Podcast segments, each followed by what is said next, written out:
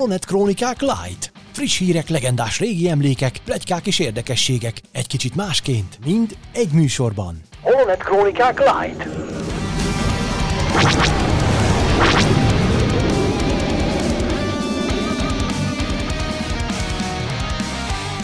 Kedves hallgatók, nagy szeretettel köszöntünk mindenkit, ez a Holonet Krónikák Light második adása. Én Horváth Ede vagyok, és itt vannak velem műsorvezető társaim úgy, mint... Földi Bence, sziasztok! És Varga Csongor, sziasztok! Csongor úr, úgy tudom, hogy a mai alkalmat is azzal kezdjük majd, amivel te készültél, tehát a Ez történt a régi időkben című műsorszámmal. Már is átadom neked a szót. Köszönöm. Egy évvel ezelőtt, tavaly, 2019. november 21-én zajlott a, a Skywalker kora című epizódnak a legutolsó zenei felvétele, amin, amin jelen volt Mark Hamill is, meg, meg Steven Spielberg is, és állítólag Hamill nem ismerte fel őt. Ha minden igaz, most találkoztak először, és Marknak nem esett le, hogy ki ez a fickó elsőre. Úgyhogy kicsit ennyire, zavarban is volt emiatt. Ennyire megöregedhetett az öreg úr? Hát nem tudom. Lehet, hogy élőben alacsonyabb volt, mint amire számított, vagy nem, fene tudja. Az is lehet. Nem volt elég magas rohamosztagosnak. Ja. Na, aztán ugorjunk egy sokkal nagyobbat az időben. 39 évvel ezelőtt, 1981 novemberében tervezte meg Nilo Rodis Hamero a Jabba palotájához szánt táncos nőt, Úlát, és hát gondolom ti is tudjátok már, hogy ezeken a rajzokon Úla félmeztelen volt, tehát nem fette semmi a kebleit, és még szájpecek is volt neki a, a szájba bedugva, tehát egészen úgy nézett ki, mintha ez nem egy csillagok háborújához készült terv lett volna, hanem valami más jellegű filmhez. Minden hát esetre... Én tőled tudok róla. Nekem nem jött addig szembe, amíg, amíg nálad nem láttam. Tényleg? Na, tök mm-hmm. jó. Igen, igen. Igen, hát ez volt 39 éve, aztán uh, még távolabb az időben, 43 évvel ezelőtt, 1977. november 20-án, vasárnap volt a világ legelső Star Wars koncertje, amin nem más volt a sztár vendég, mint William Shatner. Oh. oh.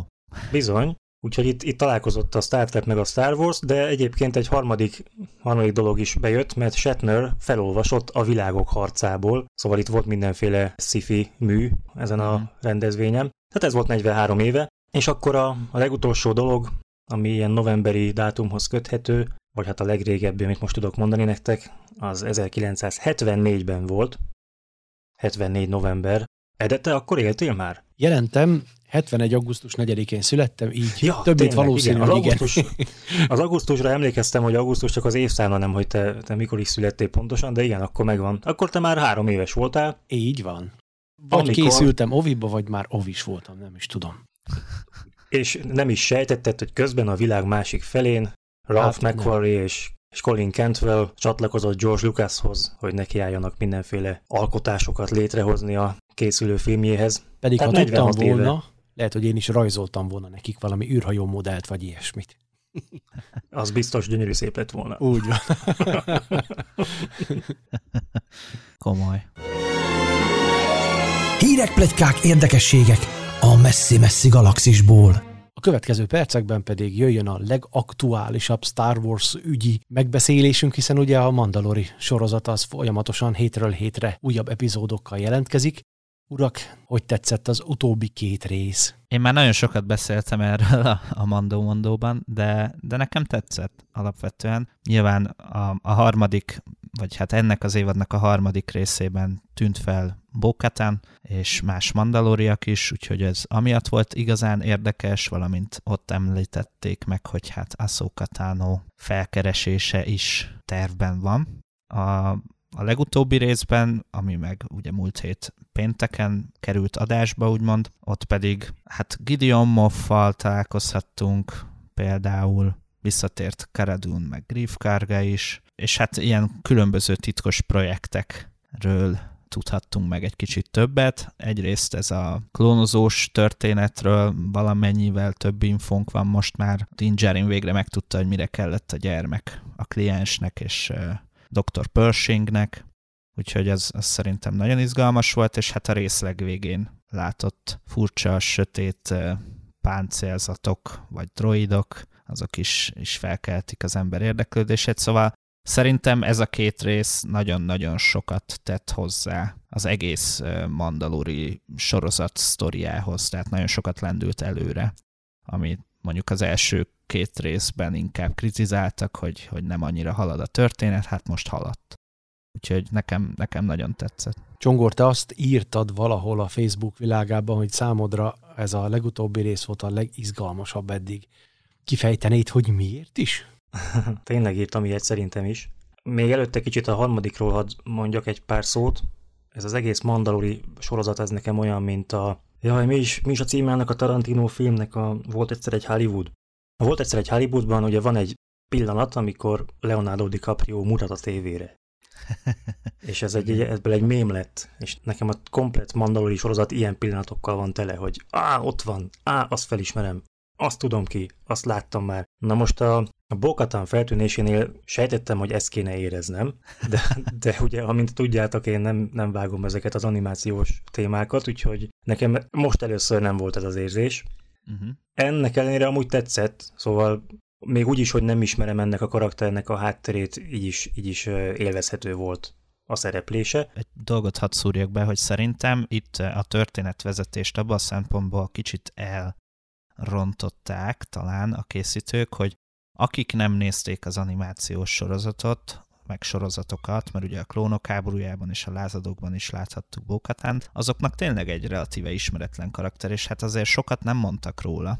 Nem. Míg ugye Cobb Ventnél volt egy visszaemlékezős jelenet sor, ahol, ahol igazából nagy részt elmesélték azt, ami az ő könyves története volt.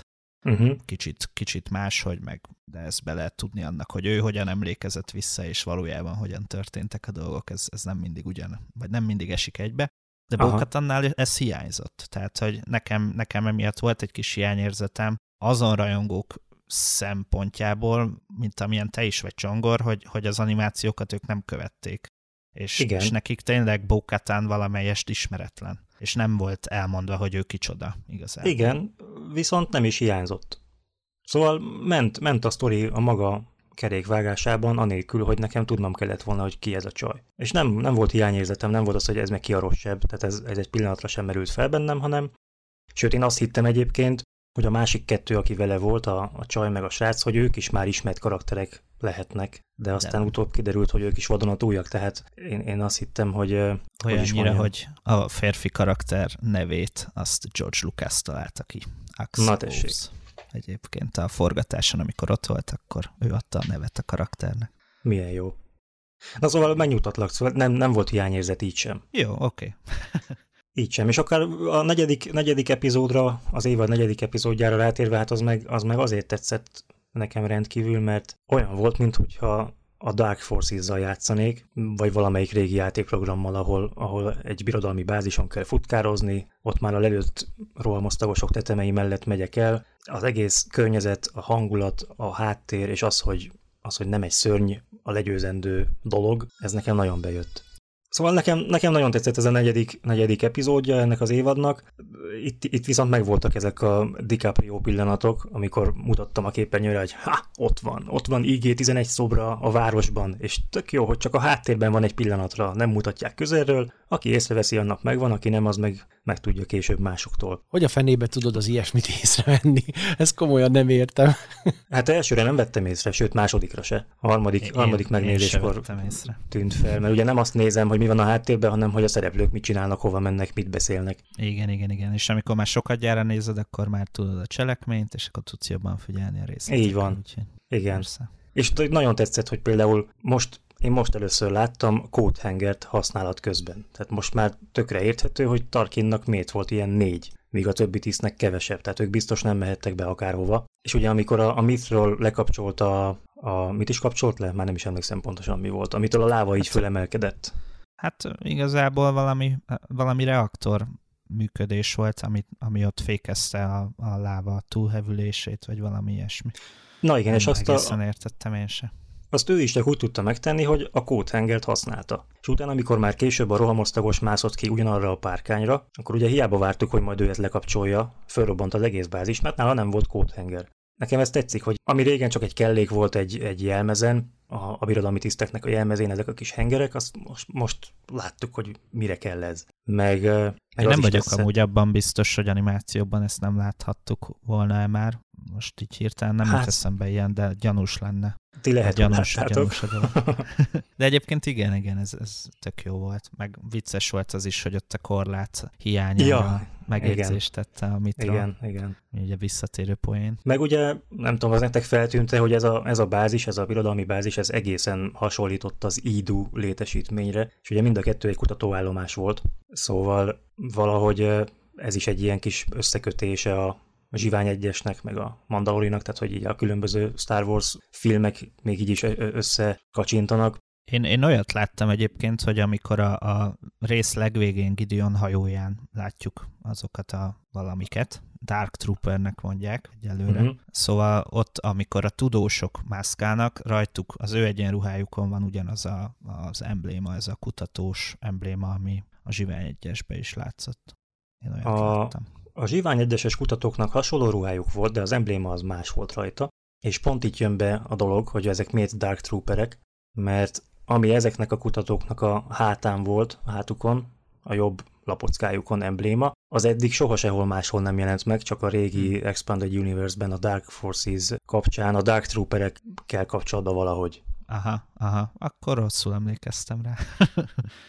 Igen, egy kicsit más az embléma. Hasonlóan uh-huh. néz ki a ruha, csak a szimbólum különbözik. Aha, aha. Egy csöppet. Ja. Aztán ahhoz mit szóltok, hogy előhozták a midi témát? Én örültem. Hát máshogy nem lehet megmagyarázni, ahhoz valami teljesen újat kellett volna kitalálni. Uh-huh. Ha most ez a kánon, és... hogy így működik az erő, akkor így működik az erő. Hát ja, csak az eddigi években én úgy vettem észre, hogy igyekeznek a készítők nem előhozakodni olyan dolgokkal, amiket a Star Wars rajongók kevésbé szeretnek az előzmény trilógiából, amikor Jar előhozzák például, akkor az csak gúnyosan kinevetve, vagy bármi más pejoratív módon. Ehhez képest most akkor a midichloriánok, amikről eddig az utolsó három film hallgatott, mármint a Skywalker szaga utolsó három filmjében egyszer se említették, most meg mégis, mégis behozták a köztudatba ismét. Én ezt hát számot mondanak. Igen, ne, Lehet, hogy azért fogalmaztak ilyen óvatosan, hogy, hogy ne mondják ki, hogy ez midi Chlorian akar lenni. De a Jar Jar, Jar Jar kapcsán egyébként tényleg így van. Most a, nem tudom, ti láttátok-e már a, a Lego Star Wars Holiday Special-t? Nem. Én pont adásfelvétel. Azt hiszem, én nem is fogom. Meg. Figyelj, egynek jó, tehát, hogy nem, nem kell sokat várni, nem kell felnőtt fejjel leülni, megnézni, hanem csak úgy, hogy akkor 40 perc röhögcsélés mert nyilván nem kánon a sztori, meg hasonlók, de ott például előhoznak egy ilyen, ilyet, hogy ez a, nem is tudom már mire mondja az egyik szereplő, talán a Poe Dameron, hogy, hogy ilyen nagy katasztrófa azóta nem történt, mióta Jar Jar elmondta a szenátusi beszédét. Tehát, hogy úgymond ők is így poénként utaltak Jar hmm. Jarra. Úgyhogy vicces egyébként maga a film, szerintem egyszer megéri megnézni. Én se fogom sokszor egyébként, mert azért annyira nem lett jó. A midi visszatérve, én, én azért örülök neki, mert egyrészt ez is a George Lucas-i örökség része, még hogyha sokan nem is szeretik, uh-huh. hogy, hogy úgymond egy ilyen tudományos magyarázatot adott egy misztikus jelenségnek. Ez szokott lenni a, a fő ellenérv a midi szemben, de egyrészt a, a bajos árnyaknak például ez egy nagyon fontos mozzanata volt, hogy úgy jönnek rá igazán, hogy Anakin tényleg vagy Anakinban tényleg nagy potenciál rejlik, hogy a, megmérik az M számát, és nekem nagyon tetszik, hogy, hogy ehhez, ehhez visszanyúlnak, még ha ilyen kicsit óvatosan is csinálják, nekem ezzel nincsen gondom. Biztos lesz olyan rajongó, aki annyira utálja a midi hogy emiatt azt mondja majd, hogy na jó, hát akkor innentől nem nézem a Mandalorit, hm. de hát most ez, velük nem nagyon tud az ember mit kezdeni. Ha, ha egy ilyen apróság el tudja tántorítani őket, akkor ne nézzék, hát van ilyen. Igen. Oké, okay, ahhoz mit szóltok, hogy a, az a besugó fickó, aki Dangerin űrhajóját javította, ő egy mimbani. Miközben a mimbaniak a szólóban nem nagyon szerették a birodalmiakat, hiszen ők voltak a megszállóik, és az egyik mimbani benne is volt Enfis csapatában. Ez a példány meg épp a birodalom kezére játszik, ez szerintem érdekes. Sőt, a Squadrons játékban is a lázadók oldalán van egy mimbani mm. pilóta. Tehát eddig igazából nem láttunk olyat, aki a másik oldalra játszott volna igazából. De igen, ez, ez izgalmas volt. Meg nekem az is tetszett, hogy egy csomó, tehát a Mandalorinak ez is egy nagy erénye, hogy egy csomó úgymond alien fajt, akik nem emberek, behoz. és, és nagyon sok olyat, amit régen már felhasználtak, tehát új Igen. fajokat nem is nagyon hoz be, egy-kettő akadt eddig. Tehát, hogy nekem ez is tetszik, hogy jól használják az univerzum fajait, és nem olyan, mint mondjuk a záró trilógia, hogy folyton új és új fajokat hoz be, vagy, vagy az új fajok ismétlődnek. Ja, ja, szóval, mint mondjuk, nem tudom, az abednédók, meg igen, hasonlók. Igen. Tehát, hogy, hogy nekem ez tetszett, és, és az is, hogy, hogy igazából a, a szólót is ugyanígy szépen beemelik ebbe az egészbe. Uh-huh. Ugye a, amikor a negyedik részben az iskolában volt ez a kis galaktikus földrajzoktatás, ott is volt utalás a szólóra. Igen. Az ak- akadázi örvényel, meg a kessellel, tehát nekem ez nagyon tetszik, hogy tényleg ilyen egységként van kezelve az egész. Nekem is. Meg az is tetszett, hogy én most először láttam olyat, hogy a, a tievadász ablaka belülről nézve is olyan, mint kívülről. Mert ugye eddig hát a... ilyen apróságokra tényleg csak te figyelsz, csak. De most tényleg. Mert ugye tudjátok, mire gondolok, hogy a, a régi trilógiában... Igen, más a vágat. Más, hogy el van forgatva 22 és fél fokkal az egész, tehát nem középen van a, hogy is mondjam, az osztás, hanem, hanem pont, pont elforgatva, és ezt a, ezt a kis hibát, ezt még a, a folytatás trilógiában is rekonstruálták szándékosan, tehát ugye a 7., 8., 9. epizódot, ha nézitek, ott is a vadászok külső nézete, meg a belső nézete az így nem egyezik meg az ablakot tekintve, viszont a Mandaloriban ezt, ezt most nem vitték tovább ezt a hagyományt. De ez egy másik uh, hajómodell is egyébként, tehát lehet igen. ez is a, az oka. Ez, ez, ez lehet az oka, hogy az összecsukható, igen, igen. Igen. Ja. Én meg 40 év után most hallok erről életemben először, tehát ne nagyon szeretem a Holonet Krónikák műsorát hallgatni. most ezt nem mondod, hogy De még ez nem tűnt fel. Fogalmam se volt erre. De még csak nem is tűnt fel. Hát, na, meg fogom neked De, de a Falconnál is volt ez, nem? Most ott, ott, meg, ott meg kivették, igen, ott meg kivették hát a, a középső osztást. Igen, igen, igen. Tehát ott sem stimmelt kívülről meg belülről nézve az ablakosztása. Na, én, én erre emlékeztem jobban, mert azt én is észrevettem legalább, mm-hmm. ugye hát nagyobb az egész, tehát jobban észrevehető volt valahogy. Meg ja. többet jártunk, többet láttuk kívülről, többet láttuk belülről, úgymond jobban meg lehetett figyelni. Igen. Na, hadd kérdezek most valamit tőletek, hogy az miért olyan nagy dolog, hogy a Razor Crest-en elhelyeztek egy nyomkövetőt? Hogyha az első évadban azt láttuk, hogy anélkül is bárki megtalálhat bárkit a galaxisban, hogyha van nála az a kis kütyű, az a pittyegő, akármi. Ilyen a birodalomnak nincsen? Azt leginkább a fejvadászok használták, nem? Tehát az valami speciális lehet. Így viszont konkrétan a birodalmiak most már képbe vannak. És itt valami no, nagyon a... nagy csúnyaságra készülnek szerintem. De a kliens nem adott Mandónak még tavaly egy ilyen kütyűt, hogy azzal találja meg a Baby Yodát? Igen, de az, az meg sem Szerintem itt a, a hatótávolságokkal lehet a játék. Tehát eh, a galaxis túlfelére elrepülsz a hajóddal, a nyomkövető leköveti, de lehet, hogy ez a kis jelladó, ez csak eh, adott bolygó felszínén működik. Hát érdekes. Nekem, nekem ez lenne a tippem. Mert ugye az volt a, a, az eredeti story a gyermeknél, hogy ugye azért adták oda neki ezt a jeladót, mert azt tudták, hogy hol látták utoljára a célpontot, uh-huh. de mhm. azt már onnantól már neki kellett megtalálni. Tehát valószínűleg megkapta ezt, hogy melyik bolygóra kell elmenni. Aha. Azon belül mondjuk melyik város vagy valami ö, objektum, és annak a közelében már segíthetett ez a jeladó. Aha. Én Jó. Nekem ez a tippem. Nekem ez jó magyarázat. Bár azt még mindig nem tudom, hogy mi adja a jelet, de mindegy. Hát igen, ez, ez még ne, nincs egészen tisztázva. Legalábbis én még mindig nem jöttem rá. Már olvastam rá különböző magyarázatokat, de egyik se volt meggyőző. Nekem maga, maga a Mandalori, az egész sorozat az nagyon tetszik. Igaz, a legelső évad első része az annyira nem jött be, és akkor majdnem agyvérzést kaptam, hogy te jó ég, most megint jön valami, amivel aztán már megint érezek a károgó, hogy jaj, jaj, jaj, és ez nem tetszik, de aztán rendesen belejöttem, és most a második évad ráadásul nálam rátett még egy lapáttal. Ezt most már kifejezetten élvezem, és alig várom a péntekeket, hogy újra jöjjön valami érdekesség. Az, amit, ahogy kifejtetted a véleményedet erről az új bázisról, hát az is, tehát teljesen én, nekem is ilyen régi érzések jöttek elő. Viszont ami annyira nem tetszett, az az, hogy itt is egy ilyen szűk vájatban kellett röpködni, és tájvadászok vadáztak rájuk, meg ilyesmi, tehát ez kicsit ilyen fanszerviznek tűnt a részemről, az annyira mondjuk, hogy mindig valami vájatba kell bemenni, ha a csillagok háborújáról van szó, tehát ez már kicsit kezd már unalmas lenni, valami újat is kitalálnának, de jó, tehát látványos volt, érdekes volt, én is végig izgultam, nálam ez teljesen rendben van, és tehát ahogy említettem, nagyon várom a következő részeket.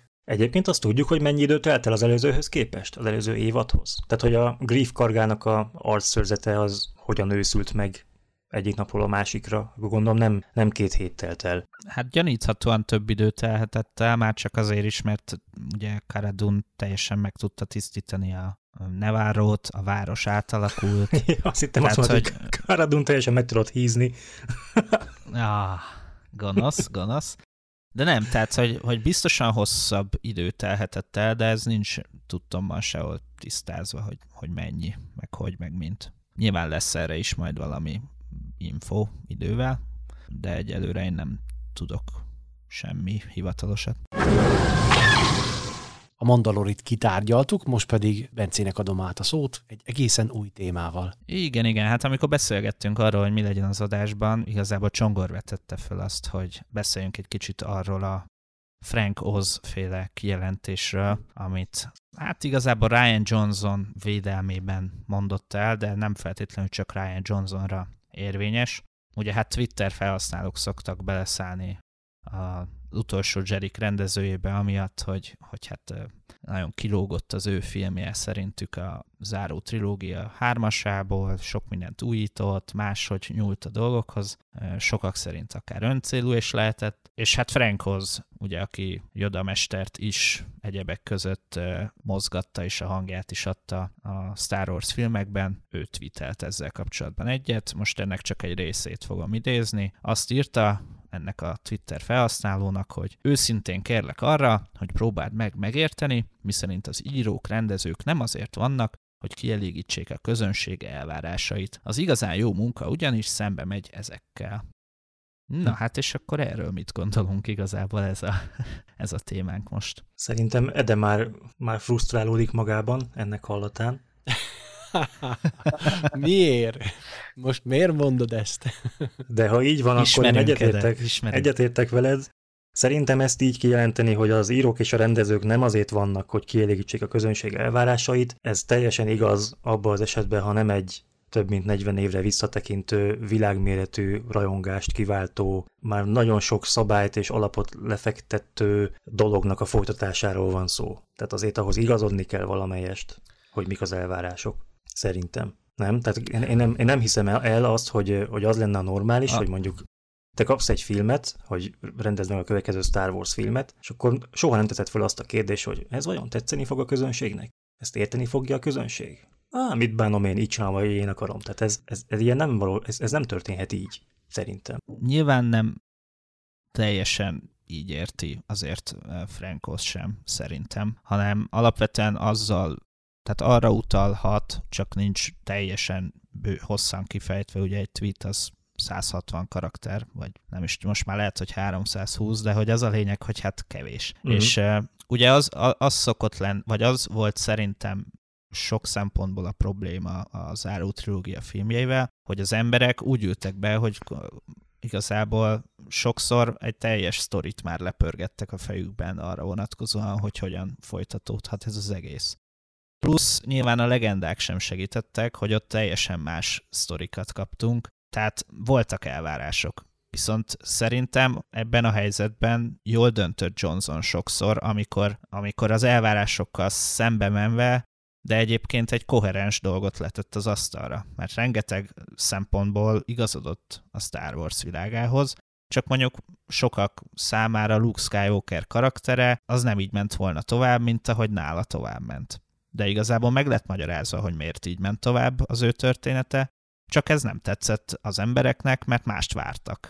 Tehát én inkább erre, erre érteném ezt a, vagy így, így értelmezem ezt a kijelentést, hogy úgymond elvárásokkal, a sztorival szempontban elvárásokkal ültek be az emberek, és ezt nem feltétlenül kell mindig kielégíteni, mert ha meg folyton csak a fanservice-re, meg hasonlókra megyünk ki, akkor megkapunk egy olyan filmet, amiben semmi meglepő nincs, és unalmas lesz emiatt. Tehát, hogy nyilván a mérleg nyelve az, az nem billenhet el egyik irányba se igazán. Hm. Ez egy jó levezetés volt. De tényleg, szépen. ebből a szempontból nézve, tehát bizonyos szemszögből igaz az is van, akkor óznak is, de, de ugye most ezt úgymond belepróbálod érteni abba, amit ő tweetelt, 160 karakterbe, vagy 320-ba, nem tudjuk, hogy igazából hogy értette. Én ezt, ahogyan olvastam a cikketeket, én ezt úgy értettem, hogy ő, hogy ő amellett van, hogy a rendező csinálja úgy, ahogy ő akarja, és ne foglalkozzon vele, hogy mik az esetleges várakozások a filmmel kapcsolatban. És szerintem ez így nem Be- Persze, ennyire sarkosan nézve nyilván nem így van, tehát hogy vannak bizonyos dolgok, amikhez igazodni kell, de szerintem, és nyilván ez is megítélés kérdése, Ryan Johnson a keretekhez igazodott, csak bizonyos dolgokban máshogy döntött, mint ahogy mondjuk sok rajongó döntött volna. Hm. Mark Hamillnek se tetszett az, hogy Luke Skywalker története hogyan alakult, de ettől függetlenül megcsinálta, hiszen ez volt a feladata, és egyébként pedig szerintem Luke esetében egy nagyon jó történetet kaptunk arra mhm. vonatkozóan, uh-huh. hogy, hogy úgymond egy, egy depresszió hogyan hathat az emberre, és ezt hogyan tudja az ember leküzdeni, hogyan lehet ebből kimozdulni. Tehát, hogy szerintem a, a jelenkorra nézve egy nagyon fontos és releváns mondani valója volt Luke történetének is. Ede úr, van hozzáfűzni valód? Én egy kicsit úgy éreztem, hogy a mundér becsületét védi, mert hogy mégis mit képzelnek már ezek a rajongók, meg így, meg úgy, de azonnal Elvis Presley jutott az eszembe, aki a, valahol föltűnt a városba, Memphisbe, akkor autókaraván indult utána, és próbáltak a rajongók vele valamit csinálni, és ö, hogy elkapni, vagy egy kis hajtincset mm-hmm. megszerezni tőle, vagy ilyesmi, és a haverjai meg őt meg próbálták ettől megvédeni. És volt, hogy tényleg sikerült lerázni a rajongókat, és akkor rájuk szólt, hogy hát ezt most miért csináltátok? Hát az az ing, amit viselek, azt ők adták rám, valami ilyesmi mondása Aha. volt, és a rajongókra odafigyelni, hát igen, ez viszont meg egy kényes kérdés, mert most, most csináljunk filmet a rajongóknak, vagy mi művészek vagyunk, és létrehozunk új alkotásokat, és akkor majd új generációkat tudunk megnyerni vele, meg ilyesmi. Tehát ez egy írtó nehéz kérdés, de én úgy érzem, hogy itt Frankóz egy kicsit inkább a mundér becsületét próbálta megvédeni. De, de azért ez egy összetett, bonyolult dolog, mert, mert az ember tud pozitívumokat is mondani mellette, meg, meg kicsit ilyen negatívabb dolgokat is. Hát majd meglátjuk, nem tudom tudom. Én igazából, hát- ha erre a filmre gondolok, akkor én rettenetesen nem szerettem, mint ahogy az egész új trilógiát. Tehát nekem egyik része jött be, de hát ez én vagyok. Nekem meg ez a véleményem, amiért lehet engem támadni, vagy, vagy velem egyetérteni, de hát most kinek lesz itt igaza a végén, vagy kell egyáltalán, hogy igaza legyen. Hát nem ne, tudom. Hát Nekem ez egy ilyen... Mindenki máshogy látja, ha tetszik, tetszik, ha nem, nem. Hát most nem, nem lehet ezzel mit csinálni szerintem. Nyilván Azt tudjuk, értelmesen hogy... el lehet beszélgetni erről. Na, az a fontos, Igen? így van. Azt lehet tudni, hogy Óz mire reagálta ezt? Hogy pontosan mi volt a, mire válaszolt így? Tehát, hogy úgy értem, hogy durva szöveg volt, vagy, vagy nagyon sértő, amiért ő úgy érezte, hogy meg kell szólalnia, mert azért már jó pár éve eltelt az utolsó Jedik óta, és ő még eddig szerintem nem nagyon twittelt róla semmit. Tehát biztos, hogy valami kihozhatta a sotrából, hogyha billentyűt ragadott. Hát most hirtelen nem találom. De hát nyilván egyébként meg most ezt nem tudom pontosan, hogy ez a tweet pontosan már mit tartalmazott, de hát azért tényleg nagyon, nagyon durva üzeneteket szokott kapni Ryan Johnson emiatt, tehát hogy a halálát kívánják, stb. stb. és hm. azért nyilván ezzel együtt élni sem jó alapvetően, ja. miközben te a, a saját legjobb tudásod szerint próbáltál valamit csinálni, nyilván valamennyi új szint is próbáltál vinni ebbe az egészbe. Mert szerintem igazából ebben az egész kérdésben az lényeges, hogy, hogy biztonsági játékot játszol, vagy tiszteletben tartva a hagyományokat próbálsz valamennyit újítani. És ha próbálsz valamennyit újítani, az, az meg megint csak necces, mert hát mi az, amit még el tud fogadni a közönség, mint újítás? Mi, hm. mi az, meddig mehetsz el? A biztonsági játékra já, láttunk mostanában több példát is, szerintem a, az ébredő erő ilyen volt, a, a szóló is ilyen volt bizonyos szempontból, tehát nem igazán hozott be fontos új dolgokat. Az utolsó Jerik valamennyit újított, van aki, ennek, van, aki ezt könnyen el tudja fogadni, van, aki pedig nem és nyilván aki nem, az hát ilyen nagyon élesen is tud reagálni ezekre a dolgokra, úgyhogy hát nem, nem egyszerű tényleg, mert ezek ilyen nüansznyi dolgok, és és mivel mindenkinek más az ízlése, ezért a határok is mindenkinél máshol vannak, és nehéz, nehéz úgy Star Wars filmet csinálni, hogy, hogy mindenkinek megfelelj, úgy szerintem nem is lehet, és úgy is nehéz, hogy, hogy legalább ne legyen egy nagyon jelentős számú tömeg, akiknek nem tetszik az, amit csinálsz. Tehát nem egyszerű. De érdekes egyébként, hogy akik nagyon szerették az utolsó Jediket, azok meg a Skywalker korára vannak kiakadva. Mert, mert másfele vitte a történetet. Abrams, mint amit a nyolcadikban lefektetett Johnson, tehát ez ugyanaz Pepitálva. Csak mondjuk Abrams miatt ritkábban kap halálos fenyegetéseket. Hát ez jó. Illetve nem jó, de mindegy. De én mindig azt mondom, hogy 20 év múlva teljesen máshogy fogunk erre az egész trilógiára tekinteni, ahogy az előzmény trilógiát is hát úgymond elfogadták nagyon sokan, meg is szerették nagyon sokan, úgy ez a trilógia is szépen be fog épülni ebbe az egészbe, és nyilván az, hogy ha minél többször megnézi egy rajongó, egyre mélyebben elmerül ebben az egészben, akkor teljesen máshogy fog tekinteni rá és nyilván a klasszikus trilógia filmjeit is teljesen más szemmel nézzük ma, mert sok mindent pluszt el tudtunk olvasni, meg tudtunk nézni, láttuk az előzményeket, tehát teljesen más az egésznek a percepciója, és, és ez ugyanígy lesz nyilvánvalóan a, a záró trilógia esetében is, és a Mandalori egyébként visszatér az előző témánkhoz, ez tökéletesen illik is hozzá, mert úgy tűnik, hogy most már a Mandalor is bizonyos szempontból ma próbálja mélyíteni a, a záró trilógiával kapcsolatos tudásunkat is. Igen, és ez egy jó törekvés egyébként. Persze, Kö- hát nyilván Könnyebben elfogadhatóvá teszi. Hát meg, meg nyilván vannak megmagyarázandó dolgok, mindegyik Star Wars filmben voltak meg magyarázandó dolgok. A klasszikus trilógiából se tudtunk Palpatine-ról semmit, Boba Fettről semmit, aztán fokozatosan ez kialakult, de hát ezt, ezt fel kell építeni. Így van. Csongor úr egy újabb témával áll elő, amiben, ha minden igaz, sok-sok érdekes effektet fogtok ismét hallani, nagy örömömre, mert én az ilyen bejátszásokat rendkívüli módon szeretem. Tehát akkor, kedves Csongor úr, tiéd a szó. Köszönöm. Hagyj javítsalak ki, nem effektek lesznek, de hangbejátszások lesznek bőven. Aki már régóta hallgatja a Holonet krónikákat, az tudja, hogy időről időre vissza-visszatérő téma az eredeti trilógia szinkronja, már mindenféle szempontból ezeket megvizsgáltuk, de még olyat nem csináltunk, ami pedig tök kézenfekvő lenne, hogy egyszerűen összehasonlítsuk a szinkron különböző verzióit.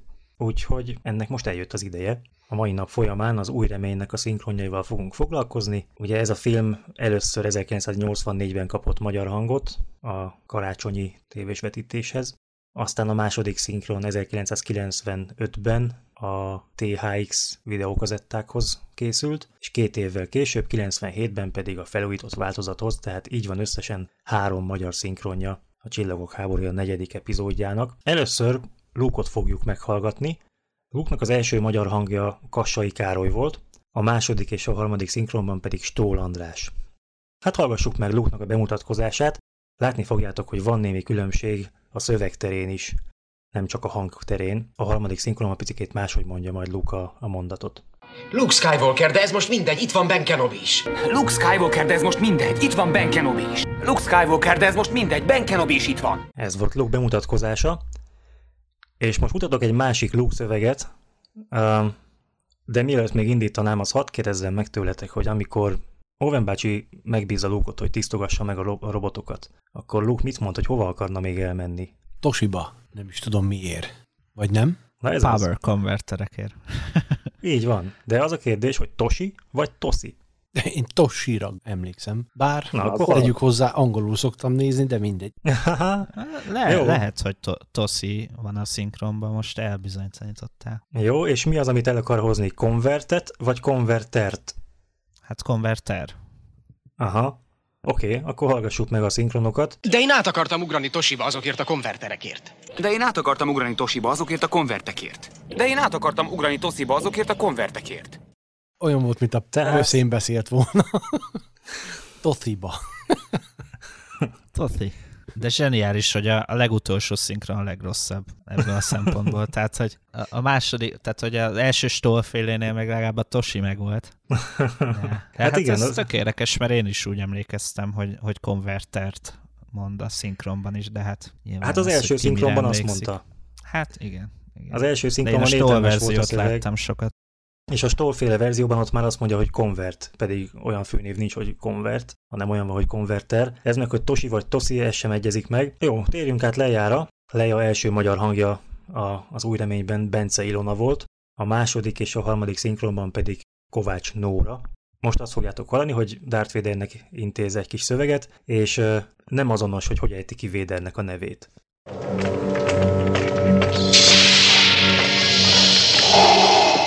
Vader. Hát persze, ki más lehetne. De a szenátus ezt nem hagyja szó nélkül. Darth Vader. Hát persze, ki más lehetne?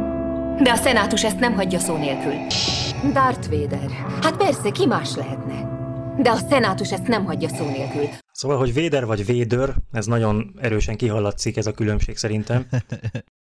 Igen. Meg De egyébként most visszatérve én, én ny- nyilván a harmadik változatot hallottam a legtöbbször, és itt meg az tűnik a legjobbnak. Tehát, hogy valahogy Mhm. uh-huh. a hanglejtés, meg nem tudom, érdekes, hogy ilyen hullámzó, hogy összehasonlítgatva melyik, melyik épp a legjobb. Hát igen, én se tudnék rábökni egyre, hogy az a legjobb, mert valamelyik szereplőnél az egyik jobb, a másiknál a másik. Most, amit hallani fogtok, szerintem Kovács Nóra hangja egy kicsit lágyabb lett a harmadik szinkronra, nem tudom ti, hogy érzitek majd. Hallgassátok meg ezt a másik bejátszást is lejáról. Tarkin kormányzó. Tudhattam volna, hogy maga tartja pórázon Védert. Megcsapta az orromat a bűze, amikor a fedélzetre hoztak. Tarkin kormányzó. Tudhattam volna, hogy maga tartja pórázon Védört. Megcsapta az orromat a bűze, amikor a fedélzetre hoztak. Tarkin kormányzó. Tudhattam volna, hogy maga tartja pórázon Védert. Megcsapta az orromat a bűze, amikor a fedélzetre hoztak. Hm. Izgi.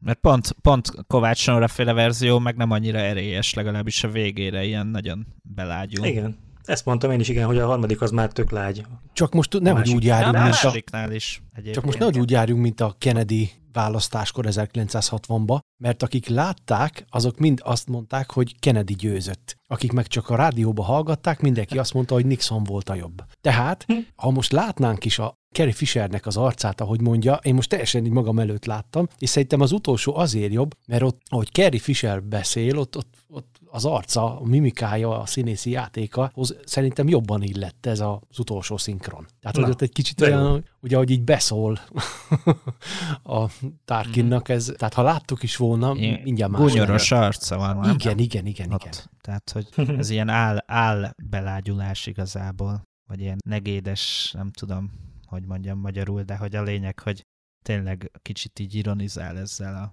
lágyhanggal, meg arckifejezéssel nyilván. Jogos. Jó, következzék Han Solo. Han Solo-nak mindháromszor Csernák János volt a hangja. Én szerintem az első szinkronban olyan nagyon érezhetően sokkal fiatalabb szerű hangja volt, mint a másik kettőben. Most először a bemutatkozását fogom megmutatni. Szerintem a második szinkronban nekem úgy tűnik, hogy időnként szinte szavanként mondja a szöveget, tehát nem, mintha nem lenne annyira, hogy is mondjam, gördülékeny, de majd meglátjátok, és kíváncsi vagyok, hogy mit gondoltok róla. Han Solo vagyok, az ezer éves sólyom kapitánya. Csuvi mondja, hogy fuvart keresnek az Olderán rendszerbe. Han Solo vagyok, az ezer éves sólyom kapitánya. Csuvi azt mondja, hogy fuvart keresnek az Olderán rendszerbe. Han Solo vagyok, az ezer éves sólyom kapitánya. Csuvi azt mondja, hogy fuvart keresnek az Olderán rendszerbe. Hát igen. Az első szerintem borzasztó. így visszahallgatva. Most ez nyilván minden tiszteletem Csernák Jánosé, de teljesen nyilván azt szoktuk meg ezt a, ezt a mélyebb tónusú hangját. Úgyhogy így, így nyilván jobb, jobb a második kettő. És tényleg úgy van, ahogy mondtad, tehát, hogy a, az olderán előtt megtorpan valahogy ez a Meg. Gördülékenysége a szövegnek, mint hogyha azt Ja. úgy utólag lett volna hozzá mondva. Lehet, hogy nem tudta elsőre jól kiejteni az olderánt, és akkor emiatt ott újra Mhm. kellett venni egy részt. De fura, hogy nem az egész mondatot vették akkor, vagy nem tudom, ez in- inkább ilyen vágási problémának tűnik szerintem. Szerintem is. Egyrészt, Már- másrészt, Már amennyire én értek. Másrészt pedig a, a nagyon fontos a szinkronnál az is, hogy együtt mozogjon a filmbeli szereplő szájmozgása, Szája. illetve a hang, amit ugye szinkronizálnak hozzá, tehát ott lehet, mm-hmm. hogy valami ilyesmi ok is lehetett. De mondjuk itt, amennyit én már vágtam, tehát nem vagyok egy nagy szakember, de amennyit én műsorokba vágtam, nekem is teljesen ez az érzet volt, hogy ott azt a, mond újra azt, hogy Han Solo, vagy mit tudom, ilyesmi, és akkor fölvették, oda tették, mert ez a filmben, hogyha nézed, nem tűnik annyira fel. Ja. Ha így fülelünk, akkor viszont tényleg.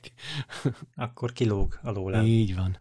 Igen. Egyébként én nekem Bencével ellentétben nekem az első tetszik legjobban. Szerintem a Han figurához jobban passzol ez a fiatalosabb hang hordozás. Nálam, nálam bejött ez az első szinkron. Nekem hogyha... is. Hát igen, de valahogy ott meg a hanglejtése olyan sokkal jó, egyébként Hánhoz illik ez a nagyon lezser, meg így fokhegyről oda veti a szavakat, tehát ez uh-huh. végül is oké. Okay. De nyilván, mivel annyira megszoktuk ezt a második kettőféle csernák hang súlyt, meg hanglejtést, meg hangszint, mert ugye tök más a kettő hangszín is. Igen. Valahogy, valahogy nekem annyira nem tetszett már az első. Én meg már máskor is elmondtam, hogy 1984 óta várom, hogy az eredeti magyar szinkron hang térjen vissza Harrison Fordhoz. Tudjátok, a birodalom visszaválás készült. Igen, ahhoz készült először magyar szinkron, és én számomra Han Solo meg Harrison Ford csak az ő hangjával működő képes. Tehát én, én nekem, amikor Csernák Jánossal hallottam először, hát fú,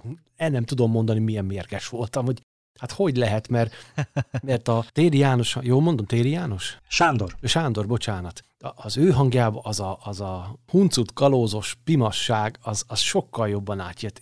Meg ugye annak idején én ezt fölvettem a moziba, és mindig úgy hallgattam otthon. és számomra mai napig jaj, egy, egy nagy fájdalom. Ne aggódj, de ezért nézem a, angolul többek között. A, a Téri Sándoros szinkronról a következő adásunkban szintén fogunk Juhu. majd beszélgetni. De most még térjünk vissza Csernák Jánoshoz, mert van itt még egy bejátszás. Ez a Hánnak a humbug szövege lesz, ez a humbug monológ. Nem tudom, mennyire emlékeztek most az ébredő erőre, de ugye ott, ott Hánnak van valami olyasmi mondata, hogy amikor az erőről beszélgetnek, hogy, hogy ő régen azt hitte, hogy az csak hókusz-pókusz. És én ott hiányoltam, hogy Miért nem azt mondta magyarul, hogy ő régen azt hitte, hogy ez humbug, és ez tök jó utalás lett volna az új reménybéli szövegre. De ha most meghallgatjuk az első szinkront, akkor hallani fogjuk, hogy abban viszont hókusz-pókusz mondott, tehát Aha. pontosabban humbugot és hókusz-pókuszt, a másodikban már nem volt hókusz-pókusz, a harmadikban pedig további töltelékszavak is hiányoznak, tehát ahogyan haladunk a szinkronokkal az időben előre, úgy rövidül annak a szövege. Ezt Amit is hallgassátok meg. Nézd, öcsi, én bejártam a galaxist keresztül kasul, jó sok cifra dolgot láttam, de olyat még sohasem, ami bebizonyította volna, hogy van valami hatalmas erő, ami mindent irányít. Hogy az én sorsomat nem irányítja semmiféle misztikus energiamező, az biztos. Humbug ez, én mondom, meg hókusz-pókusz. Nézd, öcsi, én bejártam a galaxist, keresztül kasul, jó sok cifra dolgot láttam, de olyat még sohasem, ami bebizonyította volna, hogy van valami hatalmas erő, ami mindent irányít. Hogy az én sorsomat nem irányítja semmiféle misztikus energiamező, az biztos. Humbug ez én mondom. Nézd, öcsi, én bejártam a galaxist keresztül kasul, jó sok cifra dolgot láttam, de olyat még sohasem, ami bebizonyította volna, hogy van valami hatalmas erő, ami mindent irányít. Az én sorsomat nem irányítja semmiféle misztikus energiamező. Humbug ez, én mondom. De ez tényleg fura, hogy rövidült, hiszen a szájmozgáshoz van elvileg igazítva a dolog. Talán kicsit lassabban mondja. Jó, ez igaz. De a, itt meg a harmadik szerintem a leggyengébb abban a szempontból, hogy ez már nagyon túl van hangsúlyozva kicsit. ilyen túl van játszva valahogy. Hát most erre a rövidülésre egy másik példa következik. Most következik Ben Kenobi. Mindhárom esetben Szabó Otto volt a hangja, és amikor Ben azt mondja, hogy mennyire régen hallotta már az obi nevet, akkor a harmadik szinkronban nem teszi hozzá, hogy sok ideje már, pedig ugyanannyi időbe telik a szöveget szinkronizálni, de mégis egy egész mondattal kevesebbet mond. Ezt figyeljétek. Obi-Wan Kenobi. Obi-Wan. A név ismerős, de már az idejét se tudom, mikor hallottam utoljára. Sok ideje már. Obi-Wan Kenobi. Ha? Obi-Wan. A név ismerős, de már az idejét se tudom, mikor hallottam utoljára. Sok ideje már. Obi-Wan Kenobi. Obi-Wan. A név ismerős, de már az idejét se tudom, hogy mikor hallottam utoljára. Egy komplet mondat hiányzik a végéről a harmadik Igen, verzióban. de ugye be, belassította itt, amikor hallottam utoljára, Igen. és ezzel töltötte ki azt az időt, ami a sok ideje márral együtt lett volna. Egy fontos Nem, dolgot nem. azért itt szeretnék megemlíteni, mert most, ahogy a, az előző bejátszás ugye a fejemben végigment, én úgy emlékszem, hogy tehát itt ugye most megint nem látjuk, csak halljuk az eseményeket, uh-huh. és én úgy emlékszem, hogy ott van egy vágás, amikor Han mondja a magáét, akkor obi mutatják egy pillanatig, és egy ilyen mosoly jelenik meg az arcán, hogy na, itt van ez a Aha. csempész, és össze-vissza beszél, tehát ott igazából... valamelyikben. Igen. Hogy Igen, hogy ö, tehát ott van egy vágás, és ott nyugodtan lehet rövidíteni. tehát ugye ott han, a, szinte az alatt, az idő alatt, amíg obi mutatják, addig mondhat, amit akar. És emitt is nem tudom, hogy nem van egy vágás, hogy Luke, Luke nézi, ahogy beszél obi van. Mert akkor ezzel így megoldhatják, ugye, hogy nem kell a szájmozgásra figyelni, mert éppen Aha. más mutatnak. Uh-huh, uh-huh. Például, amikor Tehát akkor- Vader beszél, ugye az is, ott az egy teljesen más dolog. az- Tehát, jó, hát igen. vagy bárki, aki egy ilyen maszkos alak, azt aztán ott lehet rögtönözni, vagy úgy alakítani, hogy éppen jól esik. Hát ezzel a következő bejátszással azt akarom illusztrálni, hogy az első szinkronban szerintem egy cseppet harciasabban beszél Ben, miközben Darth-tal vív. Mutatom is. Nem győzhetsz, Dart! Ha most halára sújtasz, nagyobb lesz az erőm sem, mint azt el tudnád képzelni. Nem győzhetsz, Dart. Ha most halálra sújtasz, nagyobb lesz az erőm sem, mint azt el tudnád képzelni. Nem győzhetsz, Dart. Ha most halálra sújtasz, nagyobb lesz az erőm, mint azt el tudnád képzelni. Akkor Ben Kenobi után pedig következik C-3PO. A legelső szinkronban Szatmári István volt a magyar hangja, a második és a harmadik szinkronban pedig Maros Gábor. És akkor kezdjük is 3 nak a bemutatkozásával. Itt egy óriási különbség a szövegben, hogy míg az első és a második szinkronban azt mondja magáról, hogy ő tolmács, addig a harmadikban azt mondja, hogy PR manager, amit én nagyon furcsálok. Az angol meg eredeti ezt is. pedig Human Cyborg Relations. Relations, ja. Lehet, hogy hát igen. ezért, ezért van a, ezt a butaságot Public találták. Relations Manager. Az én nevem pedig Sziszlipio, ember kiborg tolmács vagyok, a munkatársam pedig Artuditu.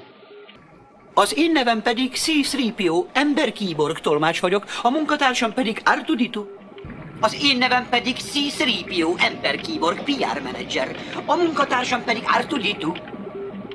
A, a tolmács azért jobb választás, mint a PR manager ebbe az esetben. Persze, de lehetett volna, hogy egy szó szerinti fordítás is akár, tehát az ember-kiborg kapcsolatok miért ne? Tökéletes lett volna, igen. Igen. Igen. Ja, no, a következő szintén 3 lesz, amikor arról beszél, hogy mi volt az első munkája. Ugye tudjuk, hogy az első munkája emelők bináris programozása volt, de ez csak az első és a harmadik szinkronra igaz. A második szinkronban azt mondja, hogy emelők brilliáns programozása. Figyeljétek. Párologtatók, az én első munkám emelők bináris programozása volt, ami hasonló a párologtatókéhoz. Mond! Párologtatók, az én első munkám emelők brilliáns programozása volt, ami nagyjából hasonló a párologtatókéhoz. Mondd. Párologtatók, első munkám emelők bináris programozása volt, ami nagyjából hasonló a párologtatókéhoz. Zseniális. Gondolom ez a brilliáns, ez egy hiba lehetett a felolvasás közben. Igen, szerintem is. És a szinkron rendező meg vagy legyintett rá, hogy úgyse veszi észre senki, vagy nem tudom, de hát ez egy, ez egy vagy, nyilvánvaló. vagy, rosszul lett, vagy rosszul lett leírva a szövegkönyv, mert én a Tossinál is erre gyanakszom egyébként, hogy Mhm. fonetikusan le volt írva, hogy Tosi, és Ja. azt meg beolvasták Tossinak, tehát mert minthogyha idegen szó lenne. Aha. Tehát én erre gyanakszom, hogy itt, itt a leírt szöveg lehetett elírva, vagy... De lehet olvasási hiba is, hát most a bináris meg a brilliáns végül is. Ja, hasonló. Első ránézésre össze lehet keverni, igen. Főleg, hogyha valaki nincs otthon a Star Wars terminológiában, akkor Pláne. ez a szó, hogy bináris, az lehet, hogy be se ugrik neki, hogy ilyen létezik. Na és akkor egy harmadik 3PO bejátszás következik. A, biztos ti is már megfigyeltétek százszor, hogy egy ilyen tök általános magyar Star Wars rajongói hiba Leia hercegnőt Leila hercegnőnek mondani, meg írni. És hát én úgy hallom, hogy Szatmári István Leilát mond, és csak Maros Gábor mondja a Leiját. Hallgassátok meg ezt a következő bejátszást is. Kit talált meg? Leila hercegnőt. Leia hercegnőt! Leia hercegnőt! Így van. De hallatszik, hogy Leila. Bizony, még ő is beleesett ebbe a hibába, de egyébként csak ekkor az egyszer vettem észre, tehát a film többi részében Szatmári is jól mondja a hercegnő nevét, de ez itt nagyon megütötte a fülemet, hogy Leila hercegnő. Hát meg fura, hogy benne maradt. Igen. A szinkronban. Hát 84-ben még, akkor még elment. Jó, hát igen, Hamilton, Ford meg hasonlók, tehát volt ennek, volt ennek története akkoriban. Térjünk át Owen bácsira. Owen bácsi első magyar hangja Füzesi Otto volt, a második és a harmadik pedig Makai Sándor. E, szerintem Füzesi és Makai roppant hasonló orgánumú, és szinte teljesen ugyanúgy adják elő Owen bácsi szerepét, de ha, ha muszáj volna választani, akkor én a harmadik változattal voksolnék, mert szerintem szövegileg is, meg előadásilag is a harmadik a legjobb. Meg is mutatom, hogy mire gondolok. A mostani betakarítás után már fogadhatok kisegítőket, és aztán jövőre majd beiratkozhatsz. Lásd be, hogy szükségem van rád, Luke. A mostani betakarítás után már fogadhatok kisegítőket, és aztán jövőre majd beiratkozhatsz. Lásd be, szükségem van rád, Luke. A mostani betakarítás után már fogadhatok kisegítőket. Jövőre majd beiratkozhatsz. Lásd be, hogy szükségem van rád, Luke. Owen bácsi után pedig következzék Beru néni. Beru néni első magyar hangja Martin Márta volt, a második és a harmadik szinkronban pedig Bajza Viktória adta a hangját. Számomra Martin Márta hangja egy kicsikét kedvesebbnek hat, egy kicsit talán olyan melegebb, lágyabb hangja van, de hát ez ízlés dolga. Kíváncsi vagyok a ti véleményetekre is. Óven, nem tarthatod itt örökre. A barátai már mind elmentek. Úgy oda van a főiskoláért. Óven, nem tarthatod itt örökre. A barátai már mind elmentek. Úgy oda van a főiskoláért. Óven, nem tarthatod itt örökre. A barátai már mind elmentek. Úgy oda van a főiskoláért. A főiskola. Ami ugye akadémia, de... Bizony. Nyilván ez akkoriban még nem annyira lehetett. Nekem egyébként a harmadik tetszett a legjobban, de hát uh-huh. én ahhoz, ahhoz vagyok a legjobban hozzászokva, szóval nyilván emiatt is. Szerintem mindannyian, hogyha szinkront hallunk, akkor legtöbbször a harmadikat halljuk. Szerintem a, a második talán a legkevésbé ismert. Következzen a sötét oldal, Darth Vader akinek a 84-es szinkronban Kristóf Tibor volt a magyar hangja, a 95-ösben meg a 97-esben pedig Hollósi Frigyes. Az én véleményem az, hogy az első szinkronban Véder egy, egy higgadtan, szigorú, tök jó határozott hangú valaki. A másodikban én idegesnek érzem, a harmadikban pedig a kettő keveréke szerintem.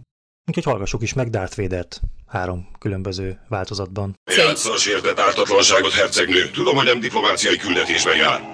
A lázadó kémek ennek a hajónak adták le a jelentéseiket. Halljam, hol vannak a tervrajzok, amiket ide küldtek? Lejátsza a sértett ártatlanságot, hercegnő. Tudom, hogy nem diplomáciai küldetésben jár. A lázadó kémek ennek a hajóra adták le a jelentéseiket. Halljam, hol vannak a tervrajzok, amiket ide küldtek? Ne játsza a sértett ártatlanságot, hercegnő. Tudom, hogy nem diplomáciai küldetésben jár. A lázadó kémek ennek a hajónak adták le a jelentéseiket. Halljam, hol vannak a tervrajzok, amiket ide küldtek? Érdekes, mert ugye a harmadik szinkronnál már csak a végén volt ideges uh-huh. Véder, de szerintem ott ez ilyen erődemonstráció is valamelyes, tehát nekem rendben volt. De az első uh-huh. nagyon tetszett egyébként. Szerintem az első marha jó. Az, az elsőben Kristóf Tibornak, igen, és, és, és van benne valami olyan kis gépi torzítás is a hangjában, ami a másik kettőben én nem érzem, hogy lett volna, tehát olyan robotossá tették egy picit a hangját. Meg hát nekem a hollósi frigyessel, én nem tudok, tehát Folyton az jut eszembe. Ugye? A kisváros, igen. De... Vagy a kisváros, igen. Az. A szomszédokban nem volt kisváros. Egyszerűen én nem tudom, nem tudom nem, nem tudok nem rágondolni, hogyha őt hallom meg véderként, hogy a kisvárosnak a igen, szereplője. Igen. Ez a dohányos hang szerintem nagyon félreismerhetetlen. Hát meg az arcát maga elé képzeli az ember, még én is. Igen, igen, igen. És egyébként érdekes, mert a, ahogy mondtam, Hollósi volt a 95-ös, meg a 97-es szinkronban is, de szerintem annyira máshogy adja elő, mint hogyha két külön személy hangját hallanánk. Tehát valahogy, nem tudom, tök másnak érzem én. És szerintem a második szinkronban jobb a hangja, mint a harmadikban, de hát ahogy mondtam, összességében Kristóf Tibort tartom a legjobbnak ebben az összehasonlításban, és csak az, az évezet kedvéért hallgassunk meg még egy ilyen Véder bejátszást. A mai nap sokáig emlékezetes lesz. Leszámoltam Kenobival. S hamarosan leszámolunk a lázadókkal is. A mai nap sokáig emlékezetes lesz. Leszámoltam Kenobival. S hamarosan leszámolunk a lázadókkal is. A mai nap sokáig emlékezetes lesz. Leszámoltam Kenobival, és hamarosan leszámolunk a lázadokkal is. Hát itt a vége az nagyon kisváros volt. Tényleg, mint hogyha két különböző ember lenne. Tehát, hogy sokkal inkább hasonlított az első kettő egymásra, mint Aha. a második meg a harmadik. Igen. De itt is talán az első volt a legjobb. Szerintem is. Ede, te mit gondolsz erről? Hát én visszasírom a jó reg James Nagy Earl. Jones-t. Ja? Meg hát igen, igen, tehát érdekes lett volna ezt tőle is hallani Nagy Attillától, de hát ugye sajnos az élet nem így alakította dolgokat, mert Birodalom visszavágott még volt ideje leszinkronizálni, de aztán elhunyt a nagyszerű színművészünk. De Hát, én nem véletlenül például pont a, a Darth Vader hangja miatt szeretem az eredetibe hallgatni, mert hát a, szerintem a világ legfantasztikusabb férfi hangja James Earl Mhm. Jones és, és hát egyszerűen egy teljesen más élmény szinkronizálva nézni ezt a három filmet, meg az eredetiben. Persze. Hát egyrészt már szinte fejből fújom, hogy ki mikor mit mond, tehát nem gond, hogy nem tudok olyan jól angolul, de ezeket az eredeti hangokat én, én ugye annó így vettem föl a moziba, tehát sokáig számomra a Csillagok háborúja az egy ilyen mozi, nem mozis élmény volt, hanem magnós élmény, hogy, hogy képes Ja. voltam hazamenni, berakni, hát én most megint meghallgatom. Hát nem volt hol nézni. A, ugye voltak ezek a trafikos fényképeim, és ennyi. Tehát ha ezt az élményt szerettem volna átélni, akkor hallgattam. És nekem ezek a hangok, hát azért szinte fejből már az angol szöveget is tudom, hogy mikor mit mondanak, mert ez alatt a majdnem 40 év alatt mit tudom én hányszor hallottam is, ugye, nem csak láttam. Tehát nekem ez egy kicsit más. Nekem a szinkronos ez nagyon idegen. Hm, érdekes. Hát majd Nagy Attila a következő adásunkban meg fog szólalni véderként, de most még, még nem tartunk a birodalom visszavágnál. Most jön az utolsó szereplőnk mára, Tarkin, mindháromszor Versényi László volt a hangja. Lejához hasonlóan a második szinkronban ő sem azt mondja, hogy Véder, hanem hogy Védör. Olyan nagyon, nagyon kihallatszik az ő betű, Védör, és egy, egy picit kevésbé gördülékenyen mondja a szöveget, csak úgy, mint ugye Han Solo esetében. A harmadik szinkronban pedig valahogy olyan természetellenesen hangsúlyozza a mondatot. Tehát valahogy, nem tudom, én, én nem ott nyomtam volna meg, és a mondatrészeket is más sorrendben mondja. Tehát összességében szerintem a következő bejátszásból számomra az első verzió a legtetszetősebb. Kíváncsi vagyok, hogy ti mit mondtok majd, miután meghallgattuk. A marakodás nem visz előbbre. Véder nagyúr ki fogja deríteni, hol van a lázadók támaszpontja, mire a mi támaszpontunk ütőképes lesz. Akkor pedig megsemmisítő csapást mérünk a lázadókra. A marakodás nem visz előbbre. Véder nagyúr ki fogja deríteni, hol van a lázadók támaszpontja, mire a mi támaszpontunk ütőképes lesz. Akkor pedig megsemmisítő csapást mérünk a lázadókra. A marakodás nem visz előbbre. Mire a mi támaszpontunk ütőképes lesz. Véder nagyúr ki fogja deríteni, hol van a lázadók támaszpontja. Akkor pedig megsemmisítő csapást mérünk a lázadókra. Engem az zavart, hogy mindenütt a támaszpont szó ismétlés volt. Szerintem a harmadiknál a mondatrészek felosztás az jó lett volna, hogyha a legvégén azt mondja, hogy ugye lázadók támaszpontja, stb. És hogy akkor megcse- megsemmisítő csapást mérhetünk rájuk. Rájuk, És akkor aha. így, Mhm. mert ugye ott is a lázadók is szóismétlés van, tehát hogy nem tudom, ez fura, hogy erre úgy nem annyira figyeltek. Bár egyébként meg nyilván élő szóban annyi szóismétlést követel az ember, amennyit nem szégyel, tehát. Bizony. De hangi, hangilag meg igen, talán az első volt a, a legjobb. Nekem is az Oké. első tetszett jobban. Jó, mindent összevetve tudunk-e sorrendet felállítani? Így most az összesből? Én, aha, én nem tudnék. Én sem. Esélytelen. Én nem tudnám hát azt mondani az az egyikre, egyik hogy- volt, ahol a másik. Szerintem se lehet. Tehát akkor nem tudjuk azt ajánlani senkinek, hogy ezzel a szinkronnal nézze meg, mert úgy a legjobb, mert, mert nincs ilyen. Nézz az eredetivel. Épp ezt Ja. akartam mondani. Hogyha azokat a csodálatos hangokat Alan Turba, na hát meg Véder hangja, tehát á, el nem tudom képzelni. És nem kell. Stól Andrást hallgatni. Az is pozitívum. Legalábbis nekem. Én bírom Stól hangját. Hát igen, csak nála is nehéz el, elvonatkoztatni valahogy a, az embertől, aki mögötte van, és nekem úgy Ha. már ront az élményen. Aha. Nyilván gyerekként, amikor néztem, hú, de jó, király, aztán amikor már, mit tudom én, úgy, úgy is vetít, nekem úgy volt fölvéve VHS-re például a, a Csillagok háborúja, hogy ugye adták az RTL klubon, és közben reklámok is voltak, és hát reklámmal együtt, mert én este benyomtam, hogy akkor fölvétel, aztán elmentem aludni. És, és akkor volt, volt benne olyan, hogy való világ ilyen adás reklám vagy ajánló volt Jaj. közte, és Stolbuci beszélt. ugye?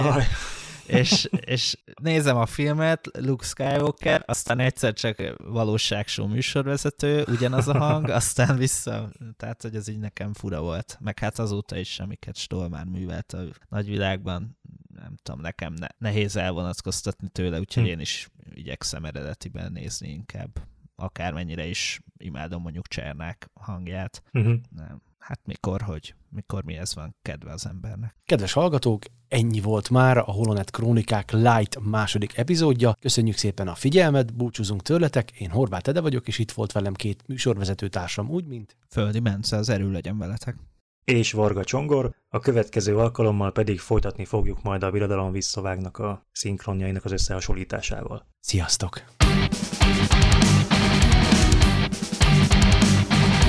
Holonet Krónikák Light. Friss hírek, legendás régi emlékek, plegykák és érdekességek. Egy kicsit másként, mind egy műsorban. Holonet Krónikák Light.